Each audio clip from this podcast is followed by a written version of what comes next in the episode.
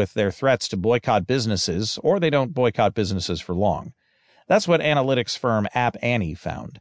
It says Lyft briefly overtook Uber in iPhone app downloads for the first time during the hashtag Delete Uber campaign in late January, but Uber soon recovered.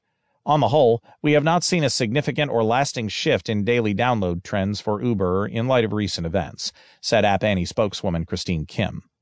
Riders are expressing their unhappiness with Uber in another way, according to App Annie.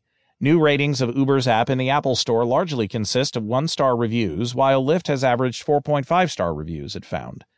At the same time, spending nationwide on Uber in the four weeks after January thirtieth declined two percent compared to the prior four weeks, while Lyft spending jumped thirty percent. The hashtag Delete Uber campaign gathered momentum on January thirtieth after a weekend of protests against the travel ban. In a breakdown of nearly forty U S markets, spending on the two ride-hailing apps shifted dramatically in some cities. In Minneapolis-Saint Paul, Uber spending declined seven percent, while Lyft spending surged twenty-four percent. In the company's hometowns of San Francisco, Uber was down eight percent and Lyft was up twenty-four percent. To understand why, just ask Forrest Hanford, an engineering manager from Boston who downloaded the Lyft app and used it to get around San Francisco last week during the Game Developers Conference. He says he deleted Uber over its response to Trump's immigration ban. Reading Susan Fowler's blog post, he said, made me even more glad that I had. Hanford says he's fed up with women having to endure sexism, harassment, and discrimination in the male-dominated tech industry.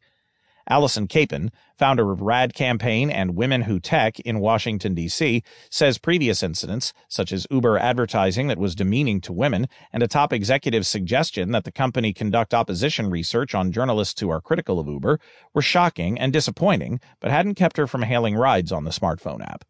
The final straw for me was hearing Susan's story, she said. I will not financially support a company that tolerates sexual harassment.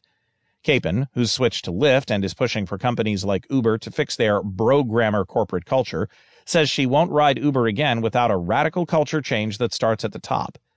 On Tuesday, Kalanick said he was hunting for a chief operating officer to help him lead Uber. Board member Arianna Huffington and Human Resources Chief Leanne Hornsey are working on new rules designed to keep bad behavior in check.